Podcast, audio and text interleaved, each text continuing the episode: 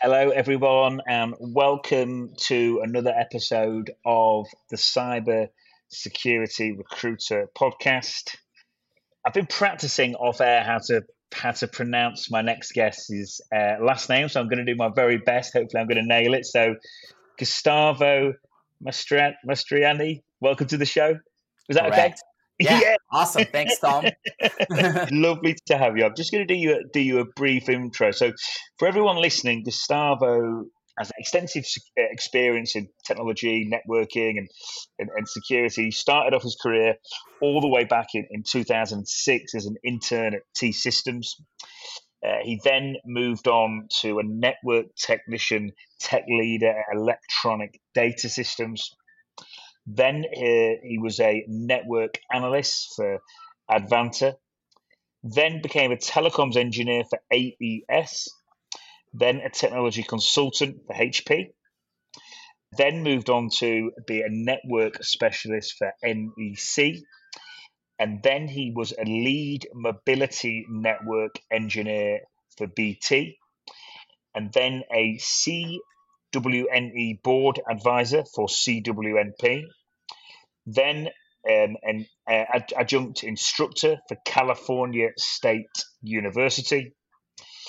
He was then a CISO for Digital Umbrella, the advanced cybersecurity division of New Charter Technologies. He was then at Apex Technology Management, a New Charter Technologies company.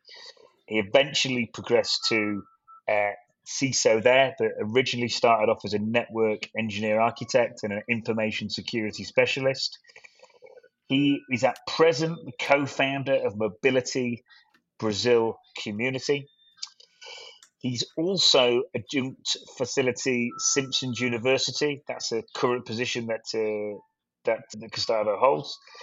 And also, I think the role that probably keeps him most busy at the minute is the director of security programs and CISO at Cyber 74. Gustavo, how you doing? Did, did I do okay on the intro? You sounds like you're quite a busy man. Mm-hmm. Yes, you did. Thank you, Thomas. Appreciate the introduction. Yes, all of those things kept me quite busy for the past 16 to 17 years. And by the way, thank you for having me here in your podcast. I really appreciate that. No, thanks for being here, my friend. It's lovely to lovely to be chatting to you again. And I've done you an intro there, Gustavo, but I never think I can do it as well as yourself. So we'll probably start where I always like to start: is who are you and, and what have you been up to career-wise, and how have you been helping the uh, community? Sure. Quick summary of my career: I started at as uh, as a, as you said, an intern. My my career was always about networking. So when I mean networking, like routers, switches, wireless LAN controllers, firewalls, and all of that. So I've been working on organizations that could use my skill sets to do projects, troubleshooting, and all of that. So then I'm originally from Brazil, and back in 2017, I moved to the US to work for Apex Technology Management as a network mm-hmm. engineer. And during my first month, I realized that, and I was not only I realized, but also I was presented with an opportunity to create a cybersecurity division for Apex. And that was the digital umbrella part of my career path. Since then, I've been really focused in cybersecurity, learning, studying a lot about it. And since I started at Apex and since I started the cybersecurity division with Scott Putnam, who was the CEO at Apex, I decided to be to go the career path where it would take me to the CISO role or some kind of a director level role in cybersecurity. So, mm-hmm. in summary, that's my career path and how I did in the past 16, 17 years. But some of the things that I like to do in my day to day basis as director of security programs and, and CISO at Cyber 74 is I oversee all of the security programs. So I create them, I implement them, I monitor them, and making sure that I optimize them to match the threat landscape out there and also making sure that we are at the same level as, as the market is, all of the market changes and everything that relates to cybersecurity. Cool. Thank you, Gustavo. There's loads to unpack there, and thank you for your for your detailed answer, my friend. So, does would you say you're you've got a very strong networking background? So, do you think someone coming into cybersecurity should, should approach things differently to how you did? Because you've got such a strong networking background. I'd imagine you're at a, a strong advantage. So, for people listening that have dived straight into security compared to you, do you think different pro- approaches would be advisable? I believe that networking, everyone in cybersecurity should have a very strong foundational knowledge in networking. Why? Because that's how you learn about protocols. TCP, UDP, IP, and all of those protocols that we use nowadays. That's that to me is very important. Of course, along with the knowledge of different operational systems such as Windows, Linux, Mac OS, and all of that. But having that ability to understand how the protocol works and the ability to troubleshoot the protocol if the protocol is not working properly, mm-hmm. that will greatly advance you within your career, within your cybersecurity career. And whenever I perform interviews with candidates that are trying to break into cybersecurity or even they are already in mm. cybersecurity, mm. I do ask questions around networking and systems as well. But in networking, depending on the level that I'm looking for and the level that the person, the candidate claims that he is at, I will level and choose the right questions and making sure that person has a good understanding of networking and mm. protocols. Mm. Mm. Definitely. Thank, thanks, Gustavo. And I think for everyone listening, I would have known that you was, there's a decent chance you'd be really wanting that because of your strong networking background. So I think for people listening, if you are interviewing with Gustavo, you certainly know now because he just told you that if you interview with someone with a strong networking background, it's pretty much safe to say they're going to they're going to be asking some questions around that. It's going to be a passion. They're going to uh, put um, a lot of importance around that when it comes to security. So I think for people preparing for interviews now and listening, uh, always look at, obviously goes without saying, do some recon, do some reconnaissance on the guy or girl that's interviewing you. But if they've got a particular background in a particular area of technology or, or um, security, most definitely make sure your preparation um, caters for that. Cool. So, Gustavo, you've progressed to CISO level. Not everyone does. Can you give me and the listeners some insights, some tips, some help as to why Gustavo got to CISO level and, and others didn't? Anything that you know now that you wish you knew this time last year? Yeah, of course, you don't born a CISO, right? So you gotta learn those skills across a few years of your career. And a few of them that I've learned that I feel that were the most important ones to become a CISO and to also stay as a CISO is to understand the business drivers and risks for the organization. It's all it's not all about business, but most of the things are around business, making mm. sure that you are implementing security controls that will help the business thrive helps help the business grow and and also ensuring that you're not interfering with the production of that that environment. That to say understanding how people process and technology they if you orchestrate those three things together you're going to be able to be successful. Being a ciso requires a lot of, a lot of soft skills but it also requires you to know to get to have some technical skills.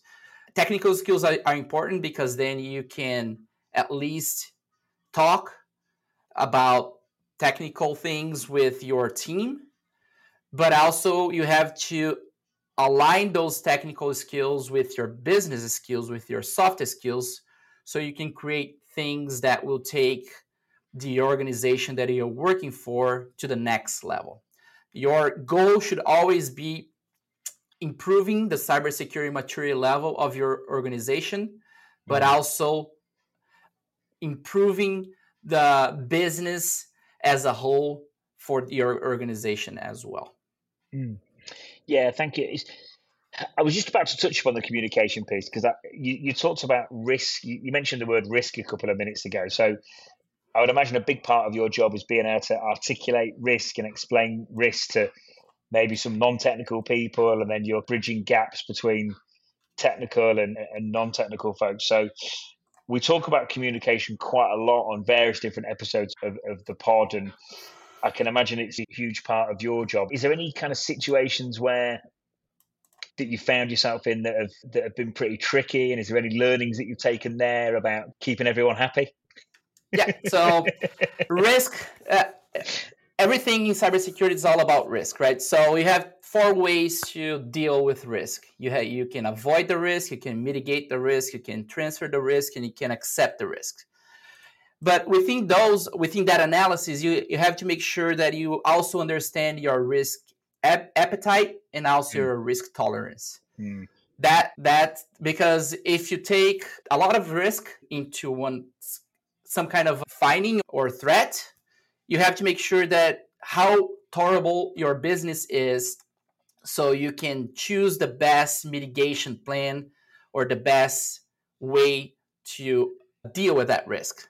So yes, risk is something that it is in your vocabulary in a daily basis. You have to ensure that you show the pros and cons of that risk to the stakeholders of the organization that you're working for and make, providing them like a SWOT analysis, right? That mm-hmm. SWOT analysis is helpful to them to ensure that they understand if there is any kind of an external threat, threats or internal risks, opportunities, and all of those things. That helps the stakeholders to take the best decision for the business, for the organization. And remember, you are not, as a CISO, you are not the decision maker, but you are mm. actually the person who will present the risk analysis and the recommended risk mitigation or the recommended way to deal with that risk. And the business owner or the CEO or the board of directors, they are going to be the ones who will decide how to move forward specifically for the risk that you're talking about. Mm. Yeah, th- thank you, mate. And you got me when you said then, you mentioned, I'm just, I was making notes as you were talking. You mentioned your tolerance, your risk appetite. You mentioned, are you, are you just going to accept it, or you need to stamp it out, or are going to, you know, and it, it just says to me for people listening like the communication within security is so much about the scoping core which is about listening and if someone's got a massive appetite for risk and their budgets are low then you're probably not going to get too hung up on them not fixing everything whereas if the opposite is true you're going to communicate all findings and it's just it's so important to to listen first and it sounds so simple but so many people find it hard to listen. and it is a skill. Listening is a skill. Like I'm doing this podcast with you now. I'm listening to you. I've mentioned this before, but I'm listening well because you have to communicate well, and it's harder than it than it sounds, Gustavo, isn't it? Sometimes to really to really hold that attention.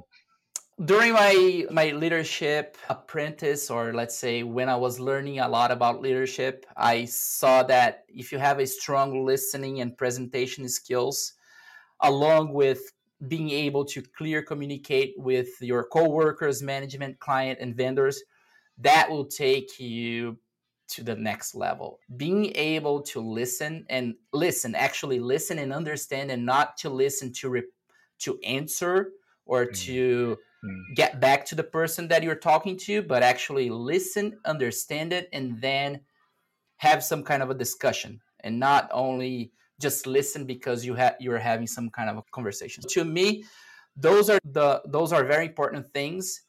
But also along with that, within an organization, people is also important. So we have to build that company culture where that cybersecurity is ingrained with their daily lives.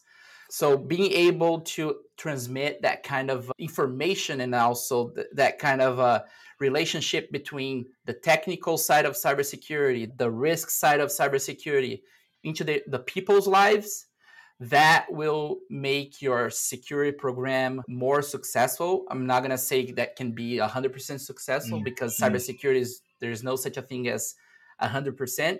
There's always going to be some risk that you are going to either avoid or you either going to transfer it or you either going to uh, accept or you're going to mitigate. So in life and in cybersecurity, those are the things to me that helped me the most in mm. building my leadership skills and also helping my team and my organization to strive and to be better every single day than they were before. Cool. Thank you, my friend, mate. Great detailed answer for the listeners. So I do appreciate that. And Gustavo, the next thing I want to move on to is I love the fact you're an instructor. There's loads that we can get out of that. It ties in really nicely with the kind of mission and ethos of the pod, which is to facilitate career progression. There's a few things I can talk to you about here with in terms of your instructor work, but you're going to be seeing learning patterns and how different people develop and you're going to be seeing some people that progress really quick and some progress slow and some in the middle. When you're teaching people, why do some go quicker than others? Is there any tips or hints you can give me as a listener in how I can learn at a more effective pace, rate, absorb more information, anything like that? I've been instructor slash professor since 2017. That started when I was being an instructor for wireless engineer, wireless network engineering. And then back in 2021, that's when I started to be a professor in a university to teaching cybersecurity. So to me, I love teaching. I love to give back to the community because I've learned so much in my career that if you dive into the books, if you dive into anything that you do in life, that will help you to achieve whatever you want. To me, that's what is the most exciting thing. And uh, I wanted to give back to the community because I've learned a lot from the networking community and now, and I've been learning a lot from the cybersecurity com- communities. People have different ways of learning. I myself, for example, I learn better if I listen and if I read about any kind of concept or theory. But if it, it requires me to be in touch with a device, for example, a switch, a router, a firewall, I need to be hands on. But if mm. I don't have that, if I don't need to go through that, then listening, a combination of listening and reading the same book and listening to a book, that helps me to better understand what I'm trying to learn.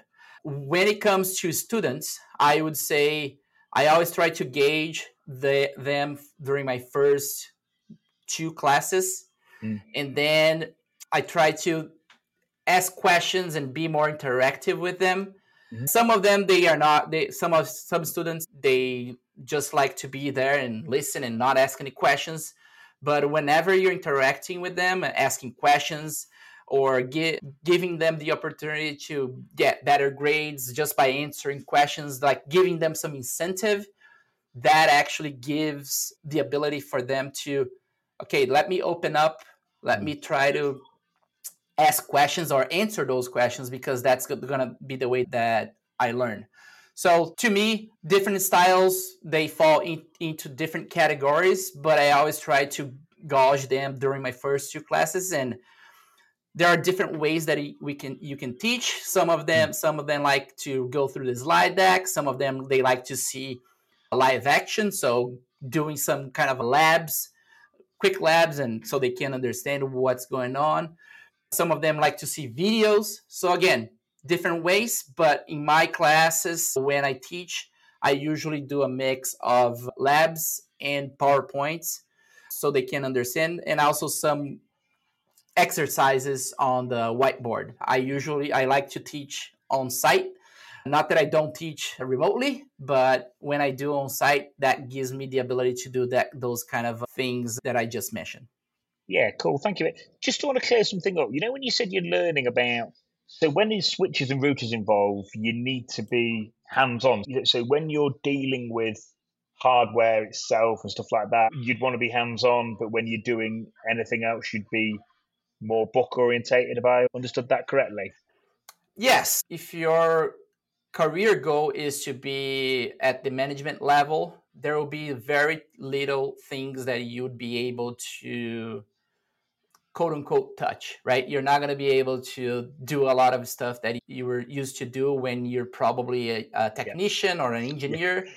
So it's a different approach. Although you should not be too far away from the weeds because that can get back to you in, in not in a good way. So that balance and it's all about the dichotomy of the balance, right? So you have to mm-hmm. balance you can't be too far away from the weeds, but you, you also can't be too you can't go down in the rabbit hole a lot of times because that's yeah. not your role. If you're in, at a management position, you should understand what's going on at a high level and then be able to distribute or decentralize the command, your command. So making sure that you are able to help your the employees that work with you to ensure that they do their job and uh, whenever you need to delegate something they are the things that are things are delegated in a way that they understand the purpose of that delegation so mm. they can feel that they are doing something with a going mind and not just say please do this because i told you so. that's not the way to go you have to give them a, motive, a, a motivation or and a goal so they can do their best to achieve what you what the ultimate goal is. I couldn't agree more, and I think that's such a massive point because if you're instructing a team of SOC analysts or pen testers, and you know absolutely nothing about what they do, let's say they make a wicked finding or something happens in relation to triaging some events or whatever it might be. At that point, they're going to be pretty happy, pretty pleased. They've tapped into the sense of purpose. They're doing their job well. They're going to want to have a chat with their boss, their leader, about what they've done. And it's I think I think what you said there about getting the balance right. You're not going to be you're not going to be reverse engineering malware all day long if you're at the very top end of your, of your leadership game. But at the same time, you need to be able to hold a conversation with the technical folks on your team to keep them happy, stimulated, to retain them. So yeah, I think that's a really good point that's uh, that you've made there. Is yeah, bit bit of balance. Keep you, and also I think uh, keep your to keep your hand in and keep your hand on the technical knowledge. It's a load of fun. It's a load of it's, it's interesting keeping on top of trends and stuff like that. So I just had a little sneak peek back on LinkedIn when you were speaking, then Gustavo, on your profile at your certifications. So I wanted to ask you. So if we're talking about leadership and stuff like that, it'd be nice to hear about your CISP, CISSP. How did you find that? Would you have any tips there for the listeners? Yeah. So for the CISSP, I studied for four months, almost daily. After studying for four months, a month before my the scheduled date of the exam, I started taking practice exams. So I took a total of 3,200 practice questions. Wow. Before I, wa- I, I went all the way to the exam and I passed. When you're taking the CISSP, you have to take your technical hat and put your management hat because the management level certifications, they are not looking for the right answer. They're looking for the best answer or the most accurate answer for that mm-hmm. question. So there's no right or wrong. There's in in cybersecurity there are different ways that you can mitigate a vulnerability. There are mm-hmm. different ways that you can mitigate a threat. So you should the approach of a manager, a director, a CISO should always be what's the best approach? What can take give me the outcome that I want mm-hmm. at using my resources the best way and also not spending a lot of money on it. The cost should not be high. Mm-hmm. So that's the mentality of the CISSP. And mm-hmm. by the way, talking about certification, I just passed my CISM, the Certified Information Security Manager. Cool. Uh, Very good. Well is, done. It is the same approach where you have to think as a manager and not as a engineer. Because if you think it as an engineer, you're not going to, to pass the exams. And that took me the same not I would say the pretty much the same amount of the uh, uh, time to study, about three to four months. Not as many questions. I probably took around twelve hundred questions, practice okay. practice questions. But my experience throughout this past five years, plus everything that I do in my work, plus the podcasts, books. Mm videos and everything that I did helped me greatly to feel that I did better on the CISM. I Good. went to the exam, let's say, less worried about it, less concerned compared yep. to when it was back in 2019. Okay, okay cool, cool. For the CISSP. You haven't messed around at all there in terms of preparation. You've really gone to town on the prep. Is there is that planned out? Is there certain things you do? Do you commit to a certain amount every time? Do you like push towards the end of it, or do you really? What's the best way to approach that to make sure it definitely happens? Because it sounds great in theory, but I think a lot of people probably won't get that part right. Is there any tips you've got in when it comes to prep above and beyond what you've said? Again, that comes back to how people best learn the materials, right? If you're if you need to take like a training with an instructor, that's that should be the way to go for you. If you have to if you're able to do self-studying, watching some videos and reading the books and listening to podcasts or listening to audiobooks, those are the, and those are the things that you should do but mm-hmm. definitely you should take practice exams that will help you to understand how the exam the real exam environment will look like mm-hmm. what kind of questions you should expect so your mindset is already ready to take to answer those questions appropriately of course you're you have to prepare yourself to make sure that you don't deviate from your technical mindset to the management mindset. So you have to think about do not please do not go back to the technical mindset because you know that if you go you your answer might be wrong. So mm-hmm. again, the preparation for any kind of a certification exam should be whatever is best for you and how you, you learn better, but definitely you should have practice exams to be part of it so you're ready for the exam. Cool. So leadership ties into progression really nicely. We've mentioned the importance of, of balance on the leadership side, the communication side, staying in the weed. What do you do, Gustavo, to to make sure your, your technical in the weed side is still there whilst you're enhancing your, your leadership and keeping your leadership on point? Is it a tough balancing act and what could we learn from you in that respect? Yes, it. I would, I would say it's not a tough balance, but it's something that you have to balance. What I do that works for me is being on top of all of the, not all of, but at least the the majority of the security news that are out there. So I follow the hacker news. I follow yeah. uh, Bleeping Computer. Um, I follow Cybersecurity Hub. I follow I follow CSO Online. So all of those websites that provides you with some, let's call it threat intelligence, besides of course the main ones from the government like US CERT, CISA, MSISAC, mm-hmm. all of those they help you to be on top of the threat landscape out there, and it helps you to dive a bit more into the technical side. So mm-hmm. there's always a, a vulnerability or a threat. There's always a a I would say there's always a report out there. So you can go through the report, you can skim yeah. it through, go you can go through the, the sections that are most that most interest you. Sometimes you go through the IOCs and check if there is anything that you have seen before. You can go through the summary of the finding or of the vulnerability. But those are the ways that I do to be on top of it.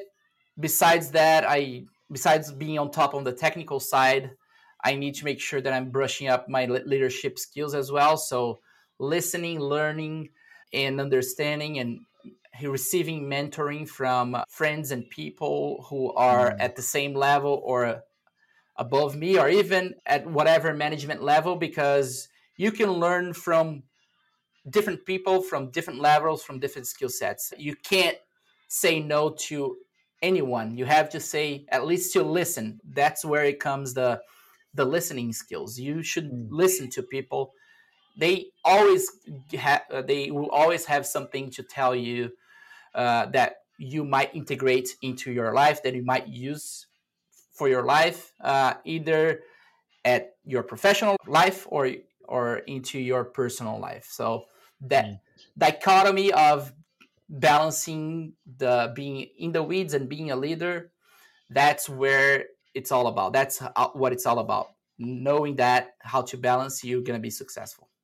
Yeah, definitely. Th- thanks, mate. And uh, I agree. You can always learn something from everyone. You can learn stuff from people that are more junior than you. You can learn stuff from people that, that are more senior than you. I was going to bring mentors up in about 10, 15 minutes time, but I know we you mentioned it there, so I'll dive straight in now. So everyone I speak to on this podcast, people that I'm speaking to on the phone all day for, for recruitment activities with my day job as a recruiter, they all speak about the importance of mentors. People often really heavily link them to their progression. How did you get a mentor? How helpful has your mentor been? Any advice for making the relationship you have with a mentor as good as possible? So for me, the mentor that I had in the past five years, he he was the CEO of Apex and the CEO of Cyber 74, and he's now the CISO for New Charter Technologies. His hmm. name is Scott Punnan. He was the one who introduced me and provided me with the opportunity to be part of the of building the cybersecurity division. Mm. So I consider him as a mentor. One of the things that I would tell everyone is for to get if you're willing or wanting to get a mentor I, I believe it has to be someone that you know someone that you have mm. some kind of a relationship. That's the only thing that i can say. I it's easier. It get it can get personal. When i mean by that is you can be more open. You can be you can have you can include things that are part of your life or personal life into your professional life and vice versa. So that helps you to get a broader vision and also to be more open to your mentor and then and also the mentor be more open to you as well. As i mentioned scott Punnan he i consider him as my mentor and he helped me grow so much within my cybersecurity career and he's still helping me. We he uh, we work together. This is the this is one of the things that i like. It's having that person who have the personal and professional skills listen to you provide you with a feedback and a, either constructive or positive feedback mm. but also it's it he's willing he or she in this case is he's willing to help me grow my career at a level that i want so you mentioned about so if you know them better probably easier to access them in the first place, and then the conversations can just be more frank and honest. And maybe if I'm not saying you are Gustavo, but if you're not pulling your weight or you're not doing something right, if they know you really well, it's come on, you can do that better. You feel like they can be more honest with you and push you in the right direction easier. Whereas if they don't know you, maybe the relationship's not good enough to have that conversation. Is that is that kind of the general idea of tapping into people. Exactly. So having that kind of a relationship helps you to grow, helps mm. your mentor to push you to your tipping point, not over it, not less, not not under it, but to mm. your to the best level that you can produce, right? Mm. So that's why having that person that to me was uh, key for my not successful career, but I would say what I mean by that is more of I'm still being I'm still on, on my success, my career success. So I'm trying mm. to get there. Mm. But I consider myself fortunate to have him as a mentor and I still believe that having him as a mentor will help me grow more and more. Yeah, cool. Thank you, my friend. Gustavo, a question I always like to ask is as a recruiter, juniors think that I can be really helpful to them. The God's honest truth in my day job, I can't. No client's going to pay my my recruiter fee for a junior. It's just not mm. how it works. They want the best of the best, typically very senior, very specialized skill set within security. So I can't really help juniors in the day job, but what I can do is ask professionals like you for tips on how to break in, how to progress at the junior end of the market. I think the biggest question for juniors is how do I get that first chance? How do I get that first bit of commercial experience? If you got tips, there'll be people out there listening now that are maybe working a part time job, trying to get in, applying for jobs left and center they see advertised and they're getting nowhere. They feel like they're banging their head against a brick wall. What advice have you got for them? Well, stand out from the others. That's one thing. What I mean by that is not don't do what every, everyone else is doing mm. out there. Second is have a plan A. Don't have a plan B. Focus your energy on your plan A. Having that energy focus on your plan A will get you there. Don't think about a plan B because that will take the energy from you that you could be putting into your plan A. But on the technical side, I would say for to break into cybersecurity, make a difference within the community, but also make a difference for yourself. Write blogs. Even if you think that the blog or the blog posts are simple, that doesn't matter because you are already doing something that a lot of people are not doing. Write blogs, post, do some write-ups. If again, even if it's simple ones, do understand the concepts, understand the foundation foundations of network and systems know protocols know how they work because that even if you don't have the opportunity to do lab, if you know how the protocol works, you know how to troubleshoot it. And if you know how to troubleshoot it, you know how to design it. So it's a it's a, those are things that helps you to build confidence. And again, if you have the opportunity to have to build a lab environment within using your very low cost resources, mm-hmm. such as Linux, or you can use virtualization in, like the Oracle VirtualBox. Mm. You're probably going to have to spend a little bit more money on your laptop or desktop, but everything else can be done in a very cheap or inexpensive way and in a way that you will learn the skill sets that you're willing to. Again, listening to other people and listening to security podcasts and reading books, eventually you will break in into cybersecurity. That's the way that I think it worked for me. It worked for people that I interviewed, mm. and I see that. And I'm t- I'm telling you about my experience with people that I was part of the hiring process, where they knew what they were talking about. They didn't have the. They just didn't have the opportunity to use network, not network, use security tools within a enterprise environment. Cool. Thank you, mate. So community is great. Makes your resume 3D. Always love that line. It really adds strength and depth to your resume. Obviously, doing blogs and stuff is going to reinforce your knowledge. And also, you mentioned about just doing a blog. Just it's true, mate. Just get one started. Like your first blog's not meant to be amazing. It's meant to be your first blog. Exactly. so it's never going to be um, never going to be perfect. And yes, Home Lab. That's something. When uh, I had Tim from uh, Pulsar Security, and he talked about the importance of home labs as well. Is there anywhere we can point? One place we can point the listeners to is a soundbite on my profile of Tim talking about home labs. Have you got any tips for for uh, areas of the internet to visit in terms of building a home lab?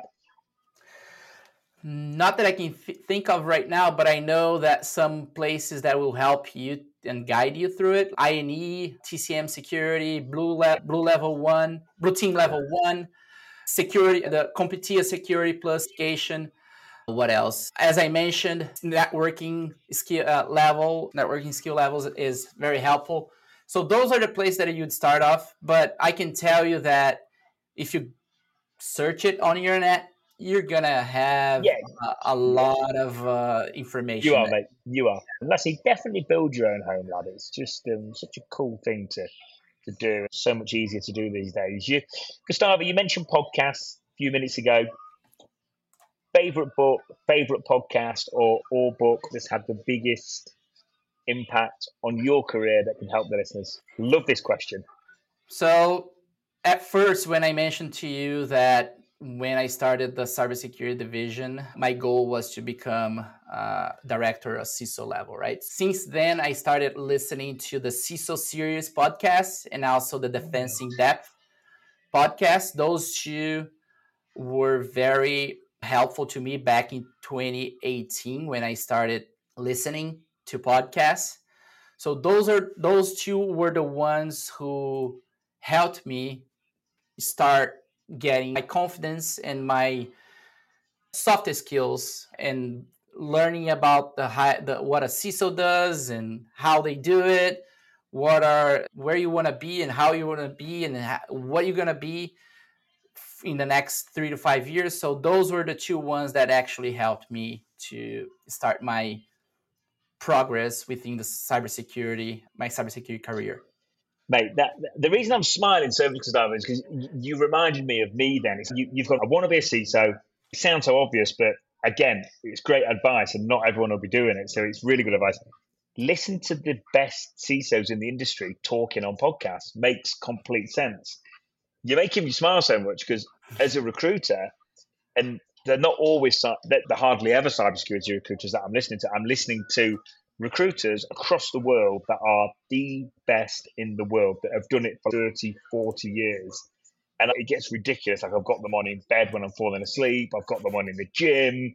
If I'm just got a spare moment, I quickly listen to five minutes, and it makes a huge difference, and it rubs off on you. And I think the compound effect of if you walk into the shop, get it. Let's say it is you want to be a CISO, or let's say you want to be a red. See, you want to be a soccer. Listen to the best in your uh, specialism area and and keep doing it because I couldn't agree more. It makes a huge difference. I know firsthand it works because it's made a big difference to, to me. In the old days, it would have been get in the office, she's the best, go and sit next to her. He's the best, go for a drink in the pub with him after work. That's what it would have been in the old days. Now it's listen to a podcast, but it's the same thing. It's that learning through osmosis. It's mate, that's such a good point. And uh, yeah, mate, thank you, mate. Good, good answer. Are you a book man, or are you too busy for books? Is it all podcast these days, or? I read a lot of books. I actually listen to a lot of books, right? Okay. Podcasts as well, but I mostly focus right now on my leadership career and progression. Mm. Mm. So I love listening to audiobooks. I listen when I commute from home to work and back or when I'm when I'm running, all of that or when I'm traveling on work trips and all of that. So I this is something that I love doing and I've never stopped doing since I started my professional career back in in 20 years ago 20 yeah, 25 cool. years ago yeah cool i think another point as well like years ago like education and all this information was just preserved for the very very wealthy amongst us and you had to be in that class within society to afford it now in the age of the internet it's all there and i just wonder if sometimes maybe we all some more than others, but I just wonder if sometimes we take it for granted because in the age of the internet, we've got everything at our fingertips, which I can sometimes can be a problem in itself because we don't quite know where to start. But there's so much stuff out there now, so much good stuff out there. It's uh, it's yep. uh, if you're on it, you're energized, you're focused for a sustained period of time. It can you can really really make a difference. So defensive security learning material just going to help the listeners. I'm on the blue team now. I'm listening to you, Gustavo, and I'm thinking, need some more learning material. Blue team guy, girl. Okay, so if you're willing, if you're on the blue team or you're wanting to go blue team, of course, blue team level one and level two, those are, I would say, the top certifications that are it's out there that I do recommend people taking it.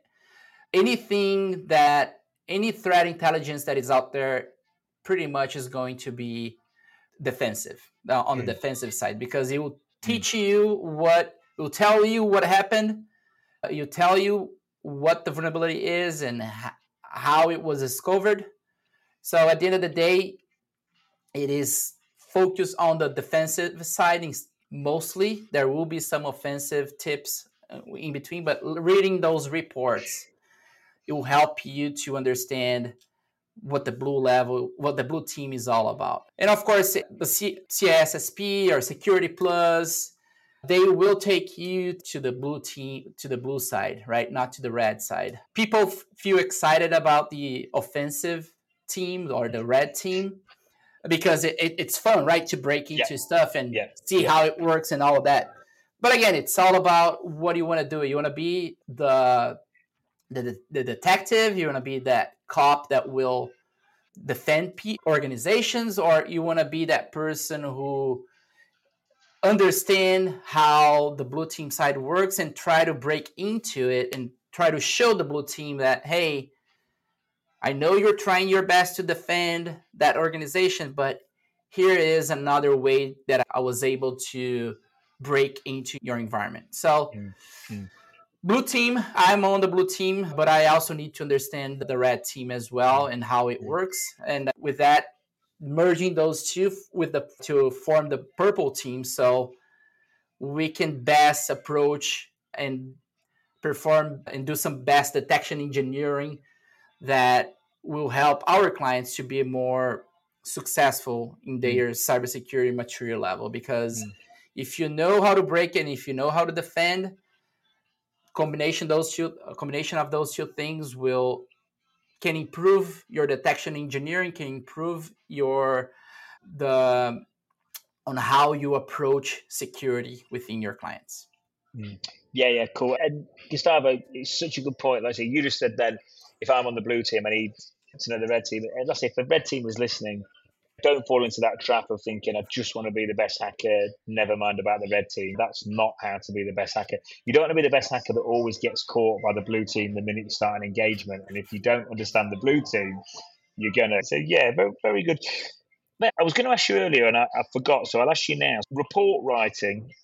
Obviously, in your role as a CISO, you're dealing with technical and non-technical stakeholders. Have you got any tips for us, for the listeners, in terms of communicating in a written format when it comes to report writing to technical and non-technical people?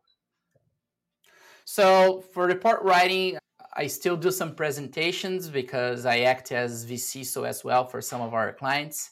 Mm-hmm. So having three different reports. So the first one is a high level report for the stakeholders, just like with what the finding is and what the recommendation is. That would be like in a security and risk assessment.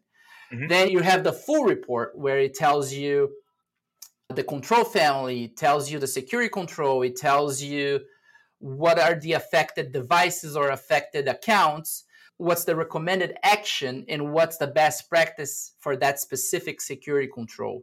Mm-hmm. And also, and then you have the raw reports, so the those reports that came out of the tools, like like Nessus, Ping Castle, or Microsoft Secure Score, all of that. So having that combination of those three helps you to show what the risks are to an organization when they are assessing your environment. Mm. Now, when it comes to, let's say, ongoing reporting, that's where you have a, some kind of managed security services provider providing services, security services to you. You have a SOC team providing services to you. To me, knowing those the high level things that actually matters to the stakeholders, as such as how many threats were stopped, or also what are what's our all of our endpoints being covered by our security controls, such as an EDR or a SIEM solution or OpenXDR. Mm. Mm. Also, what are the how many vulnerabilities that are out there today, and how often are we upgrading and updating those and mitigating those vulnerabilities?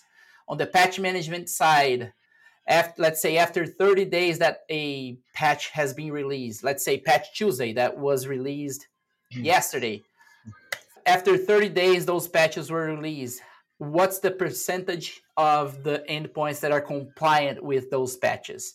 Mm. Are you at 90%? Are you at 95%? Are you at 80? So those things helps you to drive your security program and helps you to identify the gaps and take appropriate actions to decrease the risks that those things are imposing to your organization but also provides you the opportunity to increase your the your material level by implementing different ways mm. of mitigating the same risk and also improving processes internally to your SOC team or internally to your organization. So those are the things that I like to see when I'm presenting to a client, but also when I'm receiving those from our internal uh, security team as well. Okay, thanks. So would you be tailoring the report then for different people that are viewing it? You'd, you'd very much adopt that approach. We try to have a standard uh, reporting, but when if there is any, if the client is regulated by some kind of compliance, such as PCI or CMMC, that it's not a it's not up out there yet, but it's getting out there, or HIPAA, we try to tailor that the report accordingly. Not a lot, but still, we have to provide them with the general state of security, and we can add things that are related to HIPAA or related to PCI or CMMC so they can understand that all right i'm doing well in security in general but i'm also doing well by complying to all of the regulations that i fall mm. under yeah. Cool. Two more questions my friend. You're interviewing people you're involved with the hiring process. What's the biggest thing people do that impresses you and what's the biggest thing people can do that can just make you go no Okay, so I know to me, not being humble, not under, not listening, and okay. making sure, and also tell when you're is let's say rate yourself well above than you are, you actually are. Just be honest, be transparent. Nobody is perfect. Yeah. So again, being humble, that's a good thing. That you're always gonna learn something. You might be good at something, but mm you will always have something to learn, even though if you're good at it. So being humble and rating yourself according to what you actually know. Adding or padding your skill sets with mm. nothing does not do any good for you. So those are the things that during the interviews I use those questions to get to know the person who are who I'm interviewing and that helps me to know where the direct the direction of the interview is going. Yeah. Teachable, humble, honest about your skill level, yeah? Yeah, exactly. Cool. And you're in leadership you're in a leadership capacity at the minute. You've given quite a bit so far, but any additional thoughts that we can leave the listeners with in terms of advice for the more senior guys and girls listening that are in leadership roles now, or they're heading that way, or they've got a promotion coming up and they want to make sure they get it? Any tips for that uh, leadership section of the audience? Knowing that you are not, they, they are uh, people will not work for you. You're gonna work for the people. You're going to orchestrate everything to achieve the goal of the organization or the goal mm. of your department. Mm. So knowing that you need to understand how you can decentralize the command right so you have to trust the people that you are leading you have to trust them to do their job and you have to make sure that they have the proper incentive to do their job properly and also to achieve the same goals that you are you and the organization are striving for.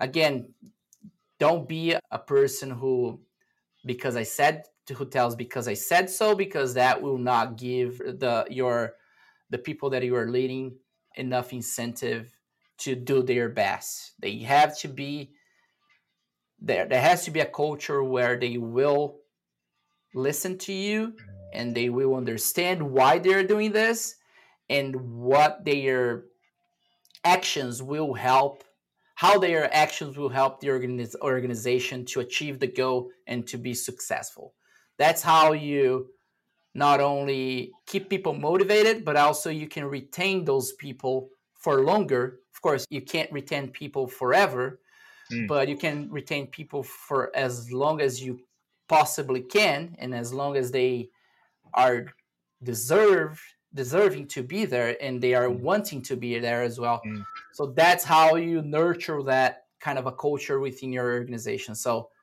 those are the things that I've been learned I've learned and I've been implementing within Mhm. my within the team and it is being quite successful, I would say. Centralize the command. That's a really good way of putting it. That's the, so the culture you're trying to implement is so everyone thinks about decentralize the command. It's a quick, nice, succinct way of putting it. I like it. So thanks, my friend. Listen, we've taken over an hour. Is there, have we missed anything? Is there anything I should have asked you that I haven't, or do you think we're okay? Or Oh, that was awesome. I love good? No, I I enjoyed love, yeah, I enjoyed it. Thank you so much for this opportunity. I've really enjoyed it. I prepared myself to be here. I wanted to be humble. I wanted to be as much as helpful as possible, and I mm-hmm. wanted to ensure that people understand what my vision is and what my understanding of cybersecurity and leadership is, mm. so they can do the same thing if they want to. So. Very good. Gustavo, thank you for your time, my friend. Lots of helpful advice there in terms of leadership, communication, listening. I love that that you're a chap who's involved with hiring cyber professionals right now. And I asked you for hiring tips. One of the first things that we talked about again was listening and communication, and it is a theme throughout the episodes when it comes to the leaders that I'm having on the pod. So thanks once again, mate. Really enjoyed uh, spending time with you as always, and uh, I'm sure we'll see each other again soon.